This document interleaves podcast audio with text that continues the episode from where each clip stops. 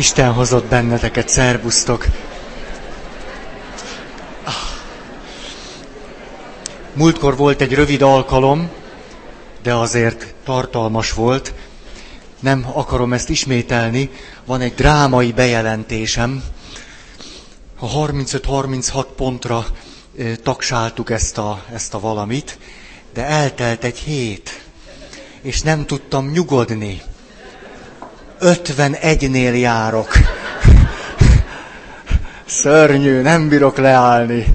Úgyhogy rájöttem, pont függő vagyok.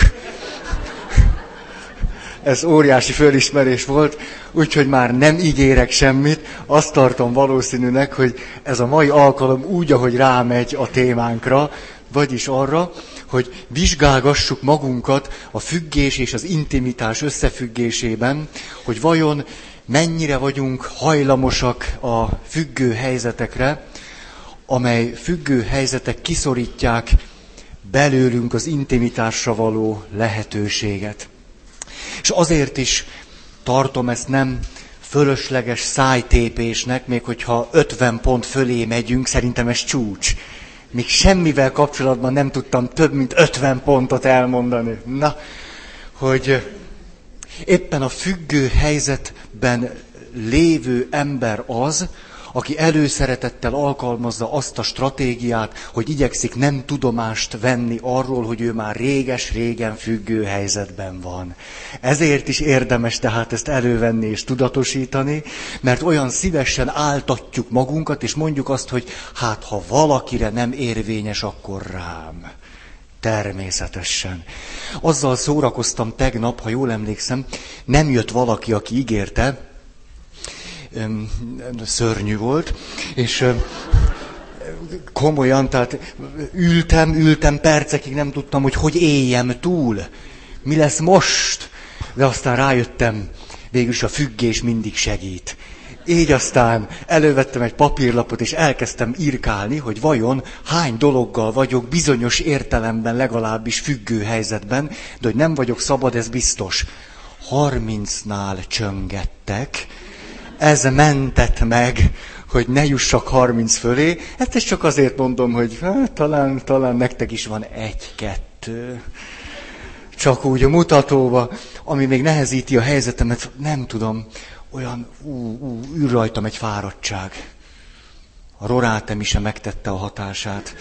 Ez, na mindegy. Holnap is lesz remek. Annyira jó öt órákat aludni. Nagyszerű. És így eljutunk karácsony ünnepéhez, hulla fáradtan, óriási. Na, ott tartottunk, harminckettedik pontnál, tud imádattal tekinteni a másikra. De hát ezt már elmondtam, ezt most már nem mondom, csak rátok nézek. Boci szemeimmel, vagy mi. És akkor jöjjön a harminchárom. Problémái elől másokhoz menekül. Hát ez... Na most mit is értek alatta, hogy ne, ne legyek nagyon félreérthető, mert úgyis félreérthető vagyok. Nem mindegy, hogy a problémáimmal megyek valakihez, vagy a problémáim elől megyek valakihez. Ó, a kettő között nagyon nagy különbség van, és szívesen megyünk nem a problémáinkkal megoldandó azokat, hanem a problémáink elől valakihez menni. Egy másik általam szójátéknak nevezett katasztrófa, megoldás helyett megosztás. Ezzel nem akarom azt mondani, hogy a megoldás felé vezető útnak nem lehet az egyik legjobban járható ösvénye az, hogy megosztunk. Nagyon jó megosztani. Egyszerűen csak elmondani, és közben már egész normálisak leszünk. Csak nem mindegy, hogy a megoldás helyett van-e a megosztás. Ha a megosztás annak a része, hogy megoldjak valamit, az nagyszerű, de helyette... Amikor lehetőleg mindig társaságban vagyok. Ez hihetetlen, hihetetlen. Szerintetek mikor kezdtek el zenélni, tanulni ezek a zenészek? Hát ennyit nem lehet gyakorolni, hát ez... Na mindegy. Szóval, mondjuk egy keddi előadás után lenne valaki, akivel haza tudnék menni. Ne, ne kelljen már egy...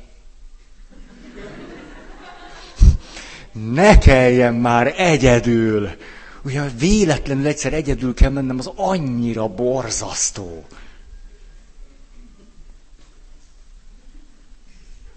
Aztán valami ér téged, és rögtön telefonálsz. Rögtön. Ha más nem veszi föl a telefont, tudakozó. Mindegy, csak valami emberi hang legyen.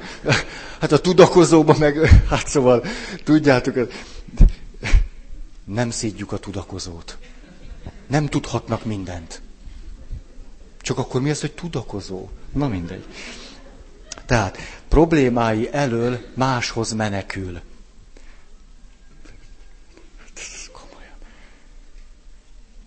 Hívjuk a Mikulást. Hát, ha az segít. Karácsonyi műsor keretében meghallgathatjátok próbáink eredményét. Olvastátok? Ti mind olyan...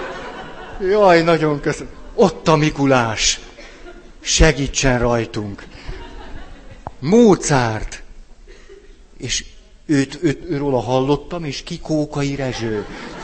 Az is oda van írva, nem tudom, konkurálnak, vagy mi van velük. Kókai Rezsőnek üzenem, hogy Mozart már nem él, tehát biztos ő lesz a befutó. december tizenkilenc, kedd, na-na, kezd, mi? Négy. Értem én, értem, csak a kettől egy kicsit összefacsarodott a gyomrom. Hely, díszterem, huszonnyolcas épület, hát én átadtam. De hát ez milyen, milyen jó fej valaki, óriási. Most azt nem tudom, hogy, hogy ez ő, aki röhög rajtunk most oda át. Biztos, hogy nem én vagyok, na mindegy. Szóval, ez nagyon, ez jó, ez jó. Na, cuppantom Kókai Rezsőt, akárki is. Na, akkor... harmincnégy. Nehezen éli meg a veszteségeket. Úgy egyáltalán. Ezt mindig érdemes nézni. Vajon hogy állok én, hogyha ér valami veszteség? Ez egészen odáig mehet, hogy van, aki egyszerűen belebolondul szinte már a gondolatától is, hogy veszítsen, vagy hogy elveszítsen valamit. Ez... Hát bizonyára voltatok már gyerekekkel táborba, vagy nem tudom, biztos nem csak a saját élvezetetek miatt jöttetek erre a világra. És akkor nem tudom, én játékot rendezünk a gyerekeknek. Hát az biztos, hogy van ott olyan kisfiú, aki amikor az ellenfél csapata egy góllal vezet, akkor a személyiségének súlyos torzulását véljük fölfedezni, ami komolyan érinti a labdarúgó tehetségét is, és amikor már két góllal vezet a csapat, már-már pszichózisnak mondanám, és amikor pedig öt perc van a lefújásig, és két góllal vezet az ellenfél csapata, akkor sírva fakad, toporzékor lejön a pályáról, azt mondja, ez igazságtalanság, szemétség, rohadtság, az a dög Dezső, az úgy cseleszt, hogy közben belerúg, és belerúgott, és... Ah, ismerős. Nem tud veszíteni, képtelen rá. Nem tudom, lányoknál is van ilyen? Van? Jó, hogy mondjátok, akkor nem szorongok annyira. Szóval, veszíteni nem tudni gyerekkorban, és aztán felnőttkorban meg azt látjuk, hogy képtelen a veszteségekkel mit kezdeni. Ez nagyon-nagyon árulkodó tünet. Volt egyszer egy, egy ö, valaki, egész megrendültem tőle, öngyilkosságot követett el, tudom hány éves lehetett, egy, egy ifjú hölgy, és, és akkor kezdtem bogozni az életútját, ahogy a hozzátartozóival beszélgettem, és kiderült számomra az, hogy az életútján folyamatosan gyerekkortól kezdve mindig az életkornak megfelelően ott voltak a tünetek, hogy képtelen a veszteséggel mit kezdeni. képtelen, nem, nem, nem, egyszerűen nem megy neki. Emögött persze nagyon gyakran egy eredeti, kezdeti valami nagy sérülés van, valami nagy veszteség. És ezért a rákövetkező veszteségek olyan rémülettel, félelemmel töltik el, ami persze indokolatlan. De valahogy mindig megpiszkálják azt a kezdeti nagy veszteséget, amivel szemben talán ott pici babuciként egészen tehetetlen volt. Hú, ha tudunk fejlődni a veszteségek viselésében, az az egész életünket döntően átalakítja. Ezt bátran mondhatom. Az egyik, egyik leg... Na, ha, ha szeretnénk boldogok lenni, akkor a veszteségekkel muszáj valamit tudni kezdeni. Ezt, ezt, ezt biztosan állítom. Én, Lópici Gáspár. Olvassunk egy kis Ken Wilbert. Ugye érdekel titeket Ken Wilber sorsa. Na, annyira becetliztem. Kicsit kényszeres vagyok. Na nézzük. Tehát Ken Wilber és az ő felesége Treya. És eljutottak a mélypontig, emlékeztek? Múltkor az történt velük, hogy egymásnak estek. És egy kevésbé szellemes szócsata után megverték egymást. És akkor folytatom. Van egy elméletem arról, hogy nem kell erőfeszítést tenned, hogy megváltoztass, vagy abba hagyj egy bizonyos neked nem tetsző viselkedést vagy gondolatot. Ha, a függésről beszélünk. Valójában maga az erőfeszítés áll az utadba.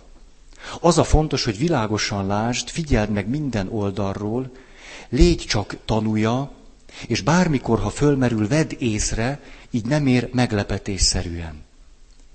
Ezután szerintem van valami titokzatos, amit hívhatnánk evolúciós impulzusnak, ami teljes potenciálunk felé fejleszt minket, Isten felé vagy bármi felé. De ha kiterjeszted az éber tudatosságodat a problémára, hibára vagy fönnakadásra, akkor úgy tűnik, ez a titokzatos valami képes azon tartani minket, hogy kijavítsuk a hibát. A változás nem akarat kérdése. Ezt minden szenvedélybeteg tudja. Az akarat az éberség kifejlesztéséhez kell, de az akarat gyakran akadályozza a finom, mély belső változást. Az ilyen változás olyan irányba mozdít bennünket, ami fölfoghatatlan számunkra, és bizonyosan túl van a tudatos akaratunk képességein. Ez inkább egyfajta megengedés vagy kinyílás. Kicsit olyan, mint a kegyelem, szólalt meg egy barátunk. Pontosan tudom, mire gondolsz. Igen, ez az, mint a kegyelem. Erre így nem gondoltam eddig.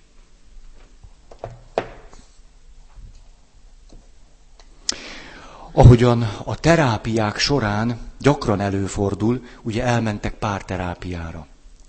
Mind az egyéni, mind a párterápiáknál az igazán fontos áttörések rendkívül egyszerűek és nyilvánvalóak. A neheze akkor jön, amikor ezeket a fölismeréseket át kell ültetni a mindennapokba. Újra és újra és újra, míg a beidegződött szokások ki nem kopnak, és szelidebbek nem veszik át a helyüket. És akkor egy idézet tőlük. Azt kell megtanulnom, hogy arra figyeljek, hogyan mondok valamit, és nem csak a tartalomra. Beláttam, nem azzal volt a baj, amit a házastársamnak mondtam, hanem azzal, ahogy azt mondtam. Gyakran úgy érezzük, teljesen igazunk van a tartalmat illetően, de mindketten hajlamosak vagyunk ezt az igazságot kellemetlen, haragos, védekező vagy provokatív hangon kimondani. Utána pedig nem értjük, miért az eltorzult hangnemre reagál a másik, nem a tartalomra. A legnagyobb megértés számomra az, hogy miképp ütközik a védekező stílusunk, és hozzá, hogyan hoz létre egy negatív, lefelő vívő reakcióspirált. Ken az utóbbi időben nyugtalan. Ez most talán érdekes lesz, most leírja ezt a folyamatot. Ken az utóbbi időben nyugtalan, ami meglepi barátait, mert egyébként sohasem ideges. Ehelyett mérges és rossz indulatú lesz, és így kontrollálja a nyugtalanságát.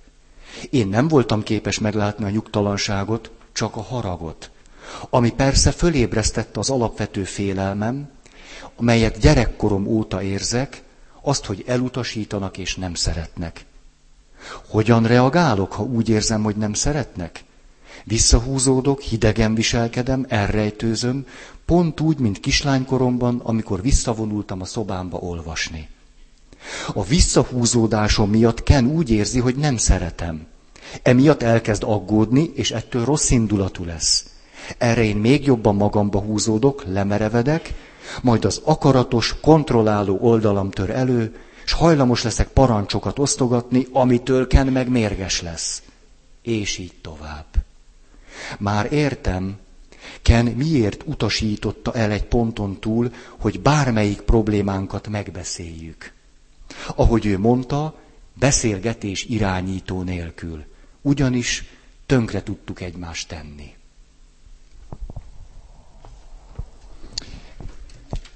És most megyünk tovább. Itt már látjátok, a fölismerések jöttek. Hm. Ha nehezen éli meg a veszteségeket, talán ide tartozik még az is, nem vagy-e te egy gyűjtögető? Vannak, akik gyűjtögetnek, és képtelenek elengedni, az még hagyján, hogy csak bélyeget gyűjtesz. Jó, jó foglalatosság. Azonban mondjuk, ismertek-e olyan férfit, jó párat ismerek, aki nem tud kidobni? És az asszonyok, akikben általában lehellettel több praktikum szorult, előbb-utóbb, hogy kiszorulnak a lakásból, próbálkoznak egy-egy huszonhét-huszonnyolc éves, az utcán talált tárgyat kidobni egy adandó lomtalanításkor, ám ez totális ellenállásba szokott ütközni. Hát ez valami ilyesmi. Ismertem asszonyokat, akik a praktikáknak változatos arzenálját fejlesztették ki, hogy hogyan lopják ki a lakásból a dolgokat, nem pedig hogyan lopjanak el valamit és hozzák haza. Nagyon nagy áldás tud lenni ebből a szempontból, ha a férj külföldre utazik. Nem kívánjuk a férjeknek a néhány napos kórházi tartózkodást, de a feleségek sok szempontból megkönnyebbülnek tőle. Mert bebeszaladnak meglátogatni urukat, majd pedig kidobják a fél spájzt. Volt egy kedves ismerősöm, ő pedig ö, műszaki ember volt. Időről időre rabjává vált a kukázás. Nem hülyéskedek. Kukázott. Azt mondta, kukákban nagyon eszméletlen sok értékes dolog van, és hogy, hogy tudjátok, hogy melyik két kerület a legjobb? Kukázás szempontjából.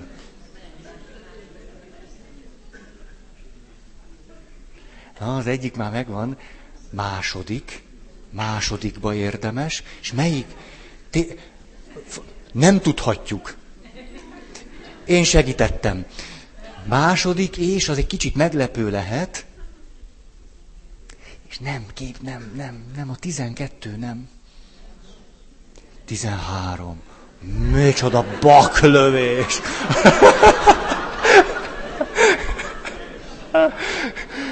Milyen együttérző vagyok, máma! Én ezt hajléktalanoktól tanultam, tehát nem úgy... Nem. A várnegyedben smucigok.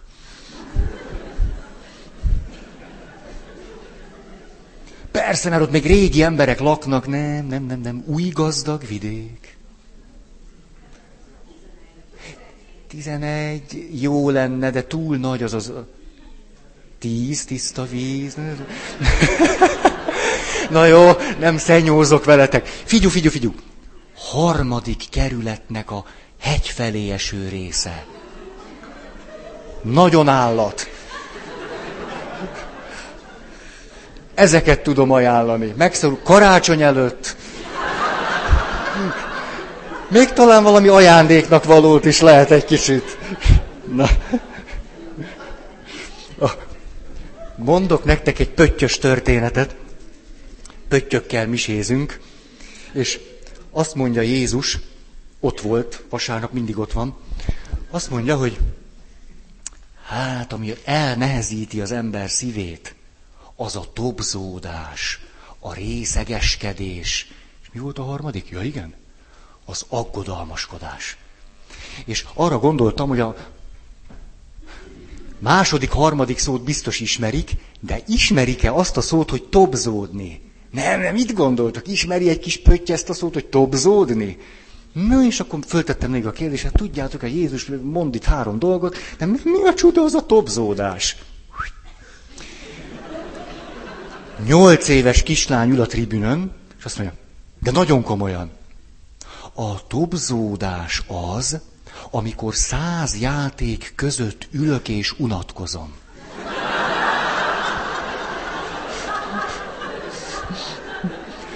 Ilyenkor szoktam az ige liturgiát befejezni.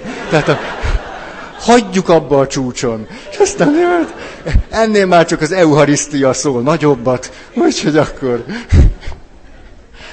Tényleg, hát múltkor emlékeztek a kísértés definíciójára. Hadd mondjam el még egyszer. Ugyan, csak ezt egy kisfiú mondta. Kísértés az, amikor éjszaka már lefeküdtem, félálomban vagyok, és fekszem a puha takaróm és a dunyhám alatt, és akkor jut eszembe, hogy elfelejtettem berakni a fogszabályozót.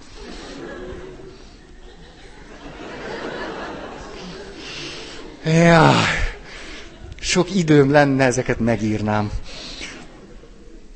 harmincöt. Magát gyakran áldozatnak tartja. Klasszikus, tipikus. Az áldozat szerep, az mindig utal arra, hogy itt nincsen intimitás. Csak van ebben egy trükk.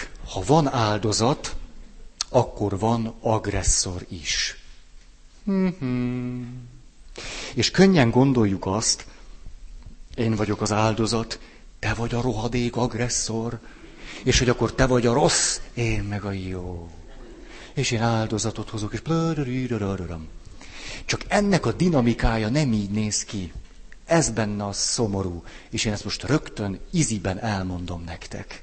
Az áldozat szerepnek a dinamikája az, hogy ki az, aki képes áldozat szerepbe menni. Nyilván az, aki képes önmaga helyett valaki mással jobban azonosulni.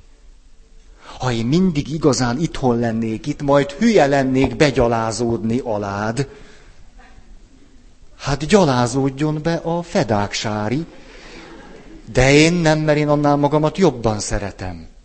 Ha tehát valaki szívesen van áldozatszerepben, ezt azon az áron teheti, hogy nem önmagával azonosul, hanem kivel?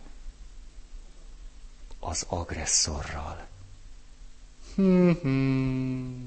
Az áldozat az agresszorral azonosul, miközben önmagát éppen elveszti és elvesztegeti. Csak ezt nem ízlik belátni. Nem, nem tetszik. Mert az áldozat szereppel való azonosulásunkban tulajdonképpen az összes előnyt rejtve megkapjuk, ami az agresszorból jön nekünk. A hatalom. A birtoklás, a tekintély, az erő. Nagyon sajátos módja ezeknek a megszerzésére. Mégis elég furcsa, hogy igen sokan vállalkoznak rá. Ajánlom nektek Verena Kast Búcsú az áldozat szereptől című könyvét. Mérleg könyvkiadó. Nem lehet kapni. Nagyon. Ott ezt elolvassátok, és már nem lesz annyira kedvetek. Szüntelen vádaskodás. Vád és önvád hullámai. Hogy ez mindig vádlom magam, aztán önvád, aztán vád, akkor téged vádlak.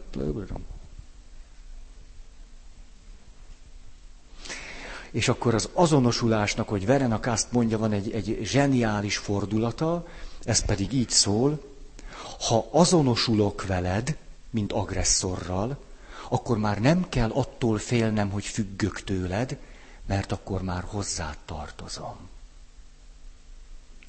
Milyen zseniális megoldás annak a problémának, hogy utálom, hogy függök tőled. Akkor inkább azonosulok veled, akkor inkább hozzád tartozom, akkor már egyek vagyunk. akkor már nem kell azt látnom, hogy függök tőled, mert egyek vagyunk. És az összes játszmanyereség bezsebelhető. harminchat. Azt igényli, hogy mások oldják meg az életét. Hm. Hallottam olyat, valaki azt mondta valakinek, hogy az anonimitást megtartsuk. Voltam néhány Pál Ferin, de hát ez a Feri, ez nem mond elég sokat nekem. Hmm, ezen elgondolkodtam. Na hát bizonyára van olyan, hogy nem mondom azt, amit kéne, vagy ami jó lenne nektek. Csak az a kérdésem, hogy akkor te mire vágysz? Mi, mit mondjak? Tehát, hogy én ötvenegy pontnál nem tudok többet mondani. Ez, hát ez ötvenkettediket mondok, mert azon már nem múlik. Na de hát, szóval receptek nincsenek. Tehát, hogy ilyen nincsen. A, mikor jön valaki, tudjátok, hát azért már most van némi lelki gondozói múltam, most már nem vagyok annyira ideges. Tudtam ideges lenni kliensekre. Tudtam, tudtam, most már kezdek lehiggadni. Kezdek. És mikor jön egy olyan valaki, aki mondjuk leül, és akkor, akkor így ülünk, ülünk, és... Végül is én itthon vagyok, tehát én mondjuk, hogy jó, jó, jól elücsörgök, csak és nem tudom, hogy mi van. És akkor, jaj, na, szóval. Ülünk. A kliens a következő mondatot mondja, én kezdjem? Hát te végül is nem tudom. Végül is bármelyikünk kezdheti, tehát ez egy, ez egy jó, jó, jó kérdés. Hát... Miről szeretnél hallani? Vagy hogy meséljek az életemről? Vagy... Hát mondom, szerintem... Nem tudom. De hát mivel? Hát mivel, mivel, mivel te kértél tőlem időpontot? Ezt én érdemes volna, hogyha te... Hát, hát... hát most mit mondjak? És én hogy kerülök ide? Hát, hogy... hát én azt honnan tudjam, hogy te mit mondjál? Na, most értitek. És akkor öt perc után eljutunk oda, hogy hát, hát idáig jutottam. De még csak az időjárásról beszélgettünk. És akkor most mi a téma? Hát azt nem tudom. A... Most... Nem akarok se gúnyos, se cinikus lenni, csak, csak ha valakinek jó volna fölébredni, akkor neki mondtam. Hogy hát nem dolgoztál rajta. Tehát, hogy, hogy tőlem várod, hogy én, én dolgozzak meg a te életeddel. Én nagyon szívesen megdönöm, ott leszek, úgy elfáradok a nap végére, mint a síc, de hát helyetted én ezt nem tudom. És akkor ugye ez, ez a tipikus visszatérő fordulat szokott lenni, mikor úgy jön valami, és akkor mondjuk fölteszek egy kérdést, hogy te, és most akkor mit gondolsz arról, hogy miért van ez és ez? Nem tudom. Mondom, nem vagyok ideges. Ah, szóval, ezt én értem. Mikor még kezdő voltam, itt mindig megijedtem. Hát, ha ő nem tudja, hát akkor én onnan tudja. Most mi, és még van negyven perc. Hát most mi, mi, mit fogunk itt csinálni? Hát, hát így gyorsan misézek egyet, vagy valamit csinálok. Na, hogy értelmetlen legyen az életem. De most már, hát most már van egy kis rutin. Nem tudom. Mi van a nem tudom mögött? Hoppá! És képzeljétek, a nem tudom mögött mindig van valami. Nem érdekes. Csak könnyű azt mondani, hogy hát nem tudom. Szóval, oké, értem, hogy ezt most nem tudod. Van-e valami, amit tudsz? Hát, hát a valamit mindig szoktunk tudni. Na, ezt azért mondom, hogy hát annyi mindennel tudunk dolgozni. Nekem né- néhány héttel ezelőtt volt egy olyan álmom, majd bele döglöttem. Ah, oh, micsoda álom volt, dehogy mondom el nektek. A... minden esetre olyan mélyen fölkavarodott a... Az nem, ez ott egy hosszú ót mondta, nem tudom miért. Tehát fölkavarodott a lelkecském, hogy már fönn voltam, ott feküdtem az ágyamba, és még egy vízió is jött. Na, tehát ott teljesen fönn voltam, és egyszer csak azt, azt láttam, hogy jön két kéz, és elkezd engem folytogatni. Na, azért ez már szép. Ezt csak azért mondom, hogy ti sokkal egészségesebbek vagytok, mint én. Tehát cserélhetnénk, csak hát ez egy ilyen véletlen. Ez a két kéz, idáig láttam, csuklóig volt, az elkezdett engem folytogatni. De nagyon ám, hát én meg jó be voltam ijedve. Meg közben meg ébren voltam. Kézhez meg nem tartozott pasi. Se nő. Na, és hát ezzel lehet dolgozni. Nem kell rögtön elrohanni valakihez, hogy jaj, egy ilyen álom volt, két kéz szorongatta a torkom, és közben ébren voltam. Help! Hanem hát, jó van, Feri, fölébredtél, akkor kicsit, kicsit. Két hétig nyomultam, egy csomó mindenre rájöttem, de rengeteg mindenre. Azt gondolom, az életemet bizonyos értelemben ez az álom megváltoztatta, amit nem mondok el. És a, mögiscsak az én életem, hát mit számít neked, hogy én mit álmodtam? De két hét után persze már nem bírtam, akkor elmentem a pszichológushoz, hogy ellenőriztessem a hipotéziseimet. Rábólintott. Azt mondta, jól van, Feri, mehetsz. Na, persze. Szintén Feri.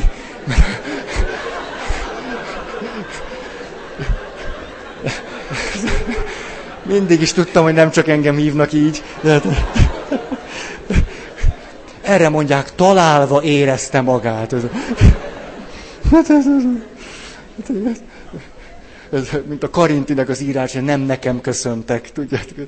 Jön valaki szembe az utcán, és integet.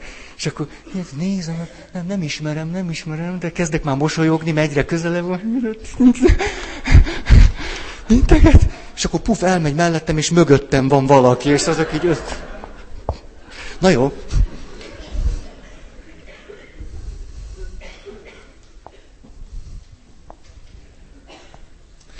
Utolsó gondolat ehhez, hogy, hogy hát szabad nekünk megdolgozni a magunk dolgával.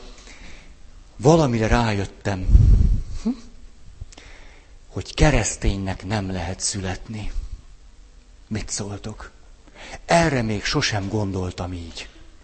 Valaki Indiában születik egy hindu családban, ő hindu. Úgy, úgy, úgy, ahogy van, született és hindu, nem kell már semmit csinálni vele. Valaki születik egy zsidó anyukától, ő zsidó. Ha. És mit csináljunk mi? Valaki születhet keresztény családban, attól ő még nem keresztény. A szülei se, de... hanem meg kell keresztelni. Amiben persze az van, hogy a szülők azt mondják, mi tudjuk, hogy ameddig a kisfiunk, kislányunk magáért nem tud dolgozni, elég neki, hogyha szopizik, meg büfizik, meg kakil, pisil. Ameddig ő ezt tudja csinálni, addig nekünk van itt fokozott felelősségünk. És akkor viszik a kisbabát, és öntjük a vizet. És utána azt, ami a keresztségben történik, azt szép lassan magamra veszem, hogy ah, ez velem történt, de hát nem nélkülem történt. Ha, ha. Nem jó hír ez? Nem lehet kereszténynek születni. Csak azzá lehet lenni. Bah, fantasztikus, fantasztikus. harminchét És utána olvasok egy kis Ken Wilbert. Nagyon, nagyon közeledik az előadás. Van egy ötletem. Mi lenne, hogy amikor ők az előadást tartják, én közben ilyen hangerővel beszélnék? Nem jó ötlet? Nem, nem, nem vagyok ilyen gonosz. harminchét Na, ez egy csavar. Az intimitást fontosabbnak tartja, mint a másik személyét. Így végződik egy csavar.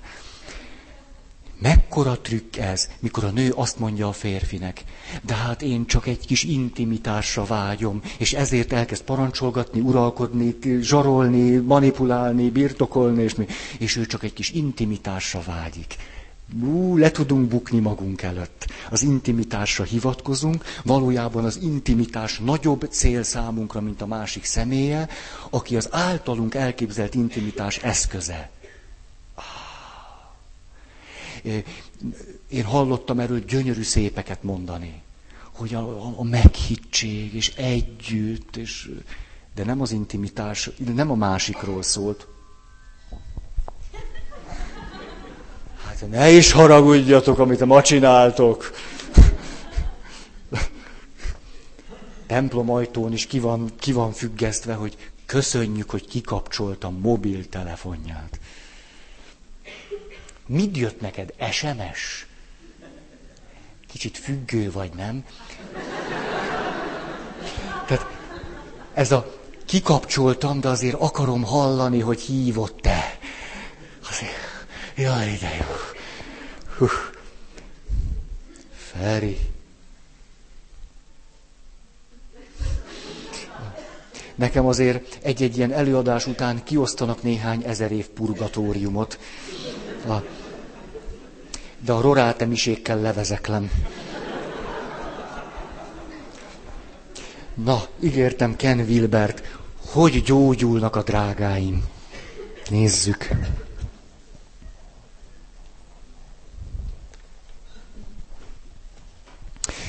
Treya valóban megváltozott az elmúlt három év során, és ha másért nem, ezért mindenképpen hálás volt az áttétjének, ugye a rákjáról van szó, hogy megmutatta neki, meggyőzőbben, mint bármi más, hogy milyen mély volt az a belső változás. Úgy érezte, hogy régi énje meghalt, és új született Treya. Újjászületésként jellemezte, és Treya nem volt a túlzó szavak embere. És akkor most a, a nő a naplójából idéz. Nem ő idéz, hanem a férje. Ma este a meditációmban úgy éreztem, többé nem kerülöm el az emberi kapcsolatokat, már nem, árok, nem állok ellen az életnek és mindannak, ami vele jár. Kinyílok az életre minden értelemben. Kockázatot vállalok, teljes bizalommal. Többé nem használom arra az éles elmélyűségem, hogy igazoljam a védekezéseimet, az elkerüléseimet. Követem a megérzéseimet, a zsigerből jövő érzést, hogy valami helyes, és eltávolodok azoktól a dolgoktól, melyeket helytelennek tartok, még akkor is, ha sokféle indokkal támogathatnám őket. Teljes életet élek, és megtapasztalok. Nem csak megízlelem, majd eldobom. Átölelek, befogadok, magamba zárok. Észrevettem, hogy ez csupa feminin minőség. Akkor többé nem próbálok férfi lenni, és élvezem, hogy nővé válok.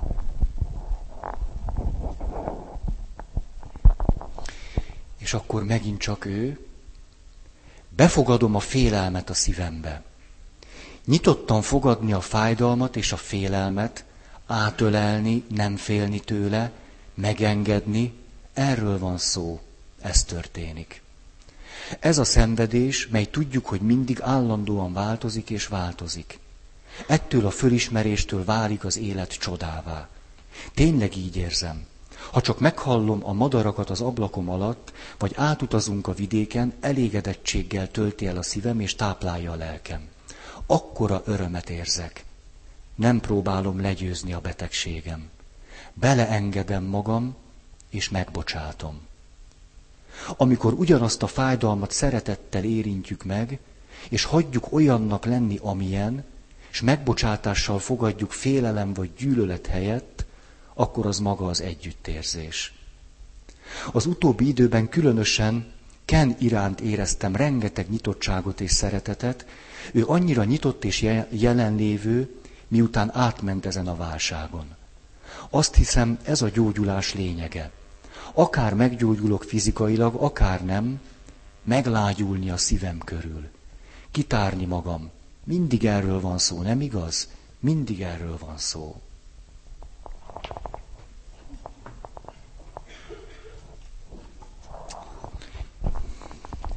Na, még fél óra.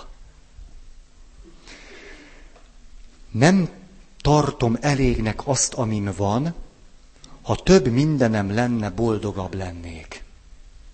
Mint egy, mint egy tévhit, vagy valami ilyesmi. Nem tartom elégnek azt, amin van. Ha több mindenem lenne, boldogabb lennék.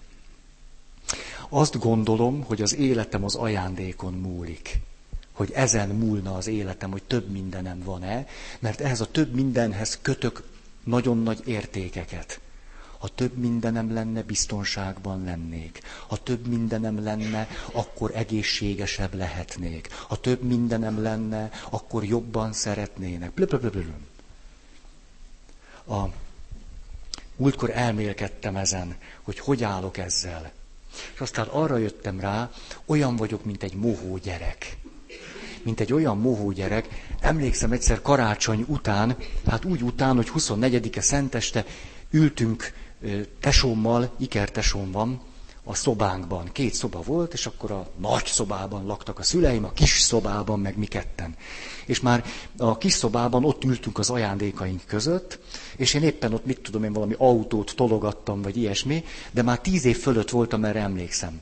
És ahogy én ott játszottam a, a játékommal, néztem a tesómat, aki pedig egyetlen játékához sem nyúlt, hanem ilyen nagyon-nagyon szomorúan és ilyen, ilyen dühösen merett a kis kupacra, ami a karácsonyfa alól neki oda került. És én ezen egész megdöbbentem, és kérdeztem tőle, hogy most mi van? Hát most kaptál egy csomó ajándékot, hát most szenteste, meg mi? Hát neked is van autód, mint nekem, igaz? Kicsit rondább, de nem baj. És akkor a tesóm, de jaj, jó fej, jó fej, már mindjárt mondok valami szépet róla. És a, hogy súlyosbítsam a saját helyzetem.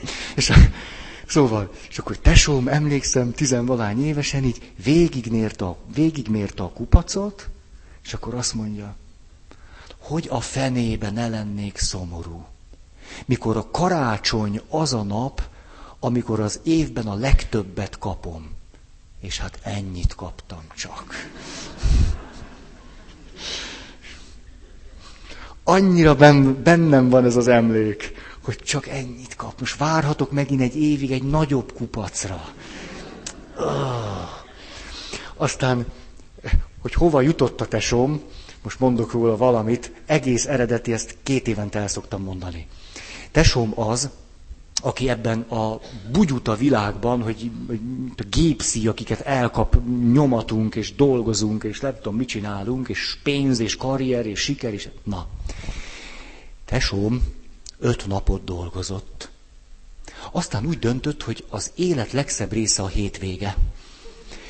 Ezért bevezette a négy napos munkahetet. Ő elkezdett csütörtök este bulizni, és vasárnap estig meg se állt. Majd pedig, miután ügyes és tehetséges valakiről van szó, ezért aztán egyre jobban ment sora. Azt mondta, akarom-e én azt, hogy egyre jobban menjen a sorom?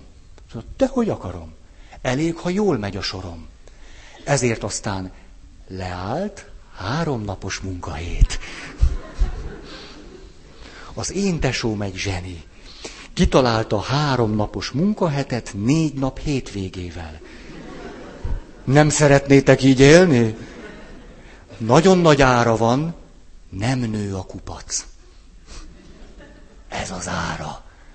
A kupac konstans. Viszont a hétvége nő. Hát mindenki eldönti, mit szeretne. Ja, és szerda este kezdődik a hétvége. Bocsi. Na, a kupacról jutott az eszembe, ez, hogy ú, ha ez lenne, meg az lenne, hogy olyan vagyok, mint egy gyerek. Hogy nem tudom, kitört az advent. Azt, tehát a vulkánok, meg az advent, ezek szoktak kitörni. Puf, egyszer csak arra ébredtem, hogy öt óra van, és hogy advent van, és hogy rohanok misézni. És akkor eszembe jutott, hogy vajon mit hoz nekem az idei advent? De izgi, egy kicsit nagyobb kupacot kérek, mint tavaly. Tavaly is jó, jó volt, de idén, uram, uram, megyek most rorá, te mi se lesz, látod, milyen jó kisfiú vagyok? Majd kérek egy szép nagy kupac kegyelmet. De édes legyen, mert az a kedvencem. Na, és akkor ezen elgondolkodtam, Feri, hát hülye vagy te, vagy mi van benne? Rájöttem valamire, hogy ti is ilyenek vagytok.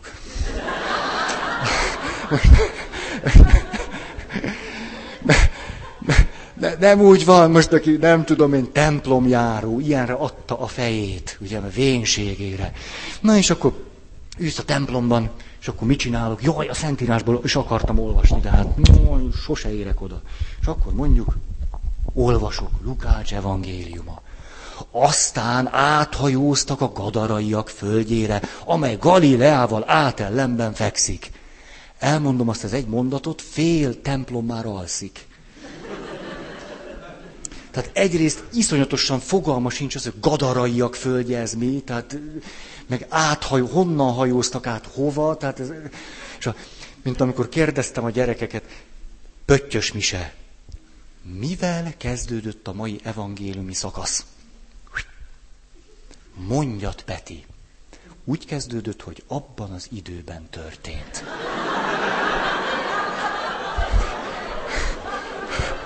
Peti! Bár is ötször olyan okos vagy, mint én. Hát. Szóval, ülünk ott a templomban. Minden tök jó. Csak az evangélium ugyanaz.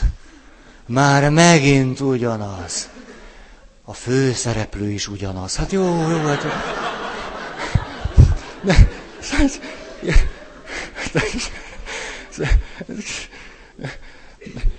hogy nem lehetne egy, ezért van az, most megyek, hogy már, már minden, minden, megyek a Mamutba, könyvesbolt, ugye, ott molyolok, olvasgatok. Hát mit látok? Óriási nagy sárga kockával fémélezve National Geographic, Júdás evangéliuma. Hát ez az. Néhány új mondat. Vettem belőle tízet. Új mondatok, új kupac, értitek, eddig volt Máté, Márk, Lukács, János, Júdás. Jaj. Jó van, nőtt a kupac. Szóval, na, olyanok, olyan vagyok, vagyunk, vagytok, ti olyanok vagytok, mint a gyerekek, hogy, hogy mondjon már Jézus valami nagyot. Tehát jó, eddig mondta, hogy aki meg akarja menteni az életét, az elveszíti azt. Ahol a szíved, ott a kincsed. Tehát már... Uram, döbbents le! Rász föl! Fanta! Az a... Hát ne, ne az úr rázzon téged föl! Higgyel kis Fantát! Na. Szóval, hogy ezt... Mondj... És tudjátok, mire jöttem rá? Na most elmondom. Arra, hogy Jézus a következő egyszerű mondatokat szokta mondani, hogyha kicsit úgy szánok rá időt, hogy imádkozzam. Mi ücsörgünk. Én a zöld fotelembe szoktam ülni, ott a legjobb. Szóval így bensőségesen. És akkor Jézus a következőt válaszolja. A kérdést nem mondtam el, de ez lényegtelen. Azt mondja, te Feri, szerintem menjél jobbra. Ugye, és akkor én azt mondom, ja, hőröm, ezért ültem itt egy órát, itt először, először, először elmélkedő imádság fél óra, szemlélődő imádság fél óra, és akkor ezt kapom tőled, és szerintem menjél jobbra, ez, ennyit ellett. Valami nagy igazság, valami nagy... És akkor jöttem rá a lényegre, hogy nem a mondat számít, hanem hogy ki mondja. Hogy azon múlik. Mert ha Jézus mondja, hogy szerintem menj jobbra, hát az nem üt szíven. Hogy ezen múlik, hogy ki mondja, nem kell nagyobb kupac, de hogy kell. Há, kapcsolat kell, és akkor abból...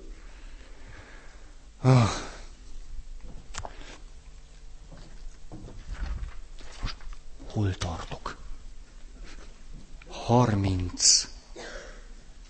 Kilenc. Ha nagyobb hatalmam és befolyásom lenne, nagyobb biztonságban lennék. Egy szerző a következőt mondta erről. Három dologgal veszünk biztonságot.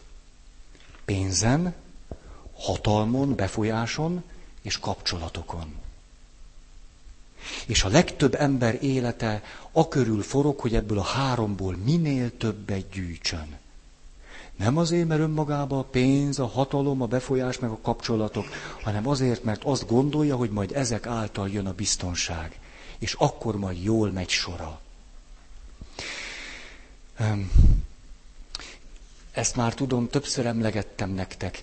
Bizonyos értelemben mindig döntéshelyzetben vagyunk, biztonság és ragaszkodás, akkor az, akkor az az van, akkor legalább van valamink, vagy pedig bizalom és szabadság. Mindig, mindig, mindig e között választunk, minden kapcsolatban, helyzetben. Biztonság vagy bizalom. Ha a biztonságot választjuk, akkor lesz valamink, ha a bizalmat választjuk, szabadok leszünk. Így látom. És az életünk akkor tud nagyon bezáródni, és nem tudom milyen lenni, most egy sok negatív dolgot tegyetek hozzá, ha amikor a bizalom felé kéne mennünk, nem kell mindig a felé menni, de amikor, vagy amilyen mértékben, akkor is a biztonság felé lépünk. Ott vannak a vereségeink. Ugyanis vannak, vannak, hát főleg az intimitásban, ott vannak a pillanatok és a helyzetek, amikor ha a biztonság felé megyünk, akkor pont az intimitásból jövünk kifelé. Az intimitás hatalmas kockázattal jár, hogy erről beszéltünk, mert mindig a meglévő önazonosságunkat kockáztatjuk. Arról nem is beszélve, hogy az ember olyan életet él, ez egy paradoxon, hogy igazából jó lenne, ha belátnánk, hogy nem vagyunk biztonságban. Ha a biztonság által szeretnénk biztonságban lenni, akkor elvétettük szerintem az irányt, mert olyan nincs. Ha másért nem, hát mert meg fogunk halni. Azt igazán nem fogjuk megúszni. Pedig nagyon szeretnénk, hogy lehetne a halál elől biztonságba kerülni. És nem lehet. Nem lehet. Egy kedves ismerősöm mondta, rájöttem, minden félelmem és aggodalma mögött végül is a halál félelmem van. Nem tudom, hogy így van-e, de a halállal szemben az ember nem tud biztonságba kerülni, mert át fogjuk élni. Ha tetszik, ha nem. A paradoxon úgy jön létre, hogy közben meg azt gondolom, ha a bizalom felé lépek, akkor sajátos módon mégiscsak biztonságba kerülök.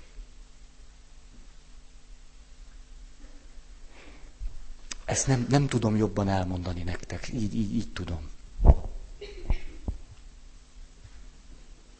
A, és akkor nézzük meg azt a helyzetet egy a fonákjáról. Mit mondhatunk magunkról, amikor a biztonság felé megyünk, ahelyett, hogy amikor a bizalmat kéne választanunk, nem azt választjuk.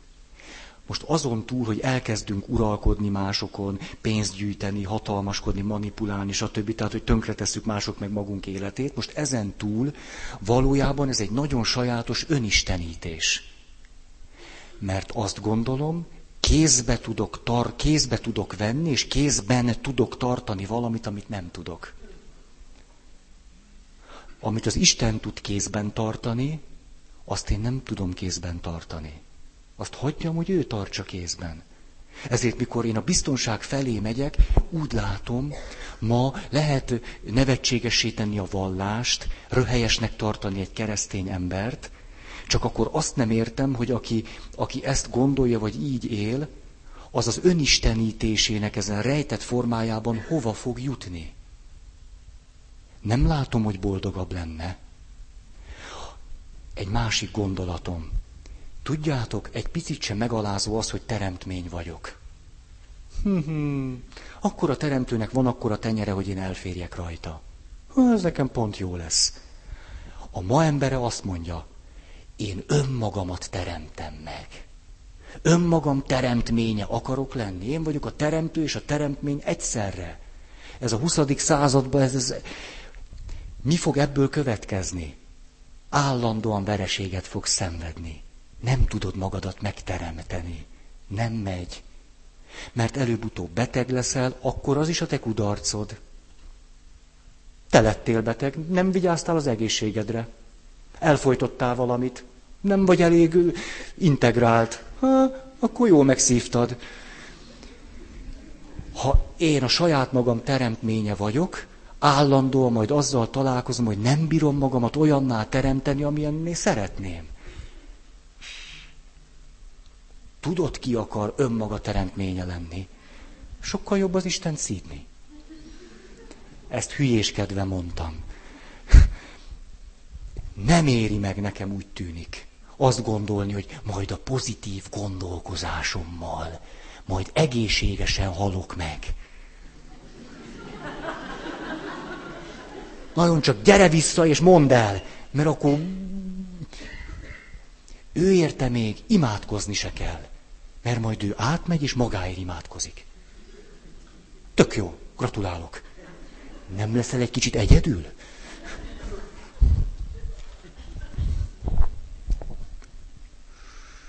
Hát, ha engem egy rendes teológus hallana. negyven. Nagyon zavar, ha mások nem elég megértőek és szeretetteljesek velem. Ez iszonyúan zavar. Meg tudok bolondulni tőle, ha, ha egyszer csak kiderül, hogy valaki nem szeret engem. Voltunk egy szupervízión. Ez majdnem olyan, mint a televízió, csak egy kicsit élvezetesebb, mert, mert mi csináljuk. És ott ültünk, és akkor valaki mondja, hogy, hogy nekem az a problémám, hogy elmentem a főnökömhöz a problémámmal. És arra vár, vár, vártam, vártam, hogy a főnököm majd megérti az én problémámat. A főnököm azonban azt mondta, hogy ugyan már, hát nekem is vannak ilyen problémáim. Hát szedd össze magad és tűnj. Másodjára is próbálkoztam. Mentem a főnököm, és azt mondtam, hogy de hát értsd meg, hogy én, én, én nekem most nehéz, én most bajba vagyok, én segítséget kérek. Mire a főnököm azt mondta, micsoda hozzáállás ez az élethez. És akkor ott ültünk a csoportban, és akkor azt mondja az illető, hogy most akkor, akkor mit csináljak? Most akkor teljesen tehetetlen vagyok. Hát ebből a helyzetből nincsen számomra kiút. Hát ez, ez az ember... Hát, tő, és erre a következő kérdést kapta, mielőtt az egész csoport egy ilyen, egy ilyen mély, együttérző, ellehetetlenülésbe csúszott volna, a szupervizor a következő kérdést tette föl. Ahogy hallom, kétszer próbálkoztál valakivel, és kiderült, hogy ő nem tud segíteni. Valaki más esetleg tudna?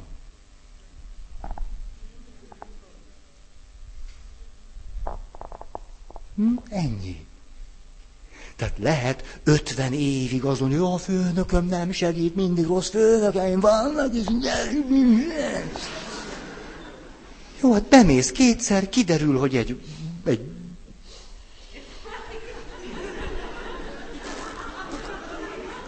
legalább levegőt kiengedtem. Hát akkor kész, akkor megtanultad, és kopogtatsz máshol.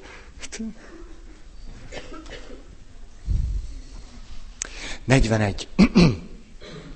Gyakran aggodalmaskodom a jövővel, a jövőmmel kapcsolatban. Hát, ha azt mondjuk magunkról, aggodalmasak vagyunk, az nem hangzik túl szépen, ezért inkább azt szoktuk mondani, felelősségteljes vagyok. Együttérző vagyok. Én nagyon szeretlek téged. Én csak vigyázok rátok. Én nekem az a dolgom, hogy gondolkodjam helyettetek is. Én legalább körültekintő vagyok. Mindig valami erénybe szoktuk csomagolni az aggodalmaskodást, mert olyan gagyi, hogy aggodalmas vagyok. Főleg, hogy keresztény is. negyvenkettő. Jaj, ez fájni fog. Félek, hogy a szeretteim közül valakit elveszítek, vagy elveszíthetek. És állandóan ebben az újból és újból visszatérő félelemben lenni. Ugye ezt hányszor hallottam édesanyáktól, mentünk bulizni, és akkor mit fölmentünk a haverunkhoz, és onnan indultunk. És akkor, ahogy, ahogy, ahogy ott az anyukája búcsúzott, hogy de aztán akkor hívjál föl, és aztán ne késsél, és aztán tudod anyád, hogy izgul, ameddig meg nem jössz. Hát izgulj, de legalább ne mondd. Hát hadd menjen már.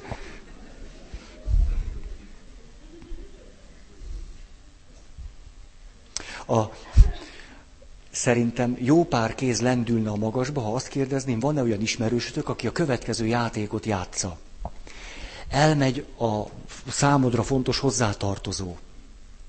Ebben a pillanatban beülsz a tévé elé, de úgy csinálod, mint a profik. Tehát tévé, hang nélkül, Kossuth rádió. Mint a régi szép időkben, Szepesi mondja, egyébként megnézzük. És, a, és az összes híreket megnézed és meghallgatod, volt-e valahol valamilyen baleset? És mindig van. Biztos ő! És beállt a frász, és... Hm. És hát ez a szeretet jele.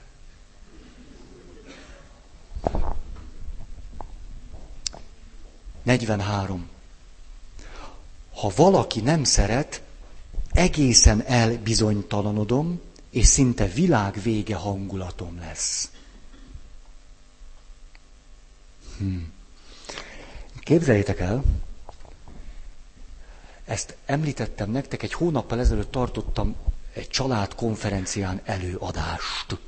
Nagyon jó téma volt. Ugye mondtam ezt nektek? Mondtam, mondtam. És utánam egy másik valaki tartott előadást, akit annyira fölbosszantott az én előadásom, hogy körülbelül az ő előadásába ötször is belefűzte, hogy én az én előadásomban miért mondtam hülyeséget. De én ott maradtam ezen a konferencián, és hallgattam az ő előadását, amiben ő azt adta elő, hogy én miért vagyok hülye. Nagyon élvezetes volt számomra, és a, a dolgot azt tetézte, hogy én nagyon fölnézek erre a valakire, aki ötször elmondta, hogy hát... És képzeljétek el, hogy én ebbe szinte belebetegedtem. Nem hülyéskedek? Lehet, hogy engem nagyon sokan szeretnek, de ott volt az az egy valaki, és az azt mondta, hogy... És nekem begyulladt a szemem. Akkor kitisztult a szemem, begyulladt a torkom. Kitisztult a torkom, begyulladt a homlok meg az arc üregem. Mikor ezeken túl voltam, begyulladt a fogam. És amikor ezen túl voltam, lett egy nagy gyomorrontásom. Hát ez. Ez. Szerethet téged akárki, egy, egy valaki szól neked egy mondatot, és három napig rosszul vagy. Hm? Ez nem függés, ugye? Nem, nem. Ez a harmincból az egyik. Most lebuktam. Na né, még egyet mondok, és akkor egy kis Treya. Jó. Létszű. negyvenhárom. Birtoklásra irányuló maga, magatartásomat szívesen leplezem, tagadom, vagy pedig mentegetőzöm miatta. Ez lehet tárgy is, vagy személy. Ó, ezt nem szívesen ismerem be, nem szívesen mondom, ú, nehogy lebukjak. Tudjátok, eszembe jutott Sámson. Ezt most muszáj elolvasnom. Sámson nem meghitt kapcsolatban volt azzal a bizonyos Delilával, hanem most már tudjuk, függött tőle. Sajna, bajna. Sámson és Delila a függő kapcsolat prototípusa. Bírák könyve tizenhat négy. Történt ezután, hogy megszeretett egy asszonyt a Szórék völgyében, akinek Delila volt a neve. A, most kihagyom a többit. Tehát egy nagy ugrás, ugye háromszor Sámson kikerüli, hogy kiderüljön, hogy miben van az ereje, és most eljutunk a végső próbához. Nagyon szereti ezt a Delilát. Delila azt mondta neki, hogyan mondhatod, hogy szeretsz, ha nem enyém a szíved? De tudnak a nők!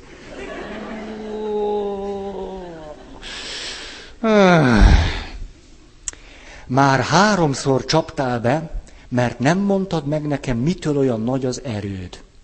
Amikor minden nap zaklatta és gyötörte szavaival, halálosan megunta a dolgot. Komoly könyv a Szentírás. Föltárta előtte egészen a szívét, és azt mondta neki, tüdüdű, nem mondom el, mit mondott, mert úgyis tudjuk. Epilógus. Amikor Delila látta, hogy egészen föltárta előtte a szívét, elküldött és hivatta a filiszteusok városfejedelmeit, és ezt üzente. Most jöjjetek, mert egészen föltárta előttem a szívét. Elmentek hozzá, és a pénzt is vitték magukkal. Ekkor elaltatta Sámsont a térdén, hívott egy embert, és levágott hét hajfürtöt a fejéről. Azután elkezdte szólongatni, de azt már elhagyta az ereje. Ezt mondta Delila, jönnek a filiszteusok Sámson. Ő fölébredt álmából, de azt gondolta, kiszabadulok most is, mint máskor, csak megrázom magam. Ezt szokták mondani a szenvedélybetegek is. Bármikor meggyógyulok, bármikor lerakom, bármikor, most csak, csak megrázom magam. Mert még nem tudta, hogy elhagyta őt az Úr. De a filiszteusok megragadták, kiszúrták a szemét, és elvitték Gázába. Bilincsbe verték, és malmot kellett hajtania a foglyok házában. A történet zseniális, ugyanis Sámson nem akkor vakul meg, amikor kiszúrják a szemét. Akkor már csak az történik meg, ami már régen úgy volt. És Sámson nem akkor lesz rab, amikor malomkövet kell körbe-körbe tekergetni a filiszteusok örömére, hanem akkor, amikor Delilával függő helyzetbe kerül. Ami már régen megtörtént köztük, az csak nyilvánvalóan lesz később. Ezt persze értelmezhetjük úgy, hogy elhagyott bennünket az Úr. Mm-mm, fordítva van. Hát ez volt akkor Ken Wilber helyett.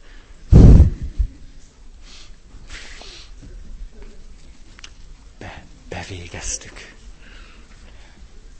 Akkor van-e valakinek hirdetni valója?